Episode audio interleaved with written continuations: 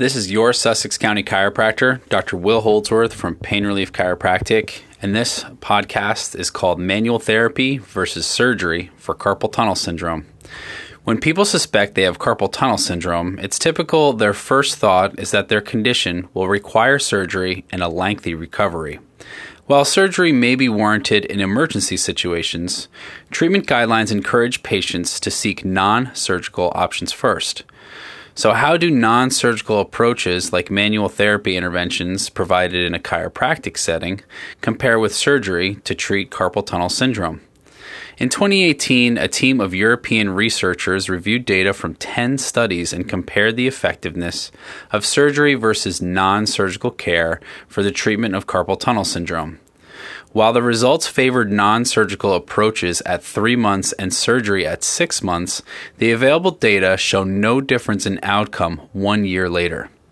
Thus, the research team concluded that conservative treatment should be preferred unless otherwise indicated. If both surgery and non surgical options produce similar outcomes at the one year mark, can carpal tunnel syndrome improve on its own? In a one study that involved 22 patients, 19 of whom had carpal tunnel syndrome in both hands, researchers incorporated a 12 week waiting period into the experiment to see if the symptoms worsened, stayed the same, or improved. Questionnaires completed by the participants who abstained from manual therapy interventions showed that their symptoms worsened during the 12 week non treatment period.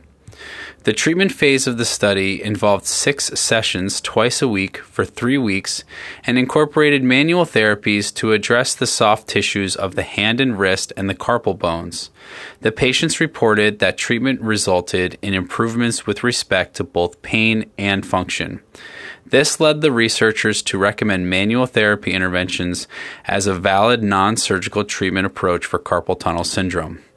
Doctors of chiropractic specialize in manual therapy techniques and employ these regularly for many neuromusculoskeletal conditions, including carpal tunnel syndrome and related conditions that may contribute to a patient's hand and wrist symptoms, something that a carpal tunnel release procedure cannot address. To achieve optimal results, it's important to seek prompt assessment and non surgical treatment for carpal tunnel syndrome. So, hope you enjoyed this podcast. Thank you so much for listening. This is your Sussex County chiropractor, Dr. Will Holdsworth from Pain Relief Chiropractic.